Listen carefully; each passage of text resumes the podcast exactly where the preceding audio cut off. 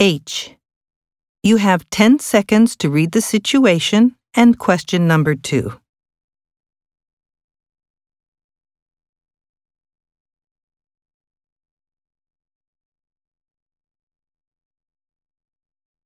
The Greenville Highlights Tour covers the top attractions like the Greenville Art Museum, St. Mark's Church, and Wilson Gardens.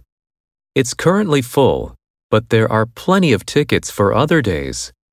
There's a walking tour called Greenville on Foot that takes you to Wilson Gardens and St. Mark's.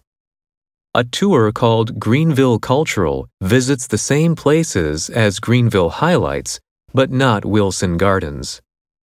Finally, there's an overnight trip called Greenville Plus that starts with the Art Museum and St. Mark's.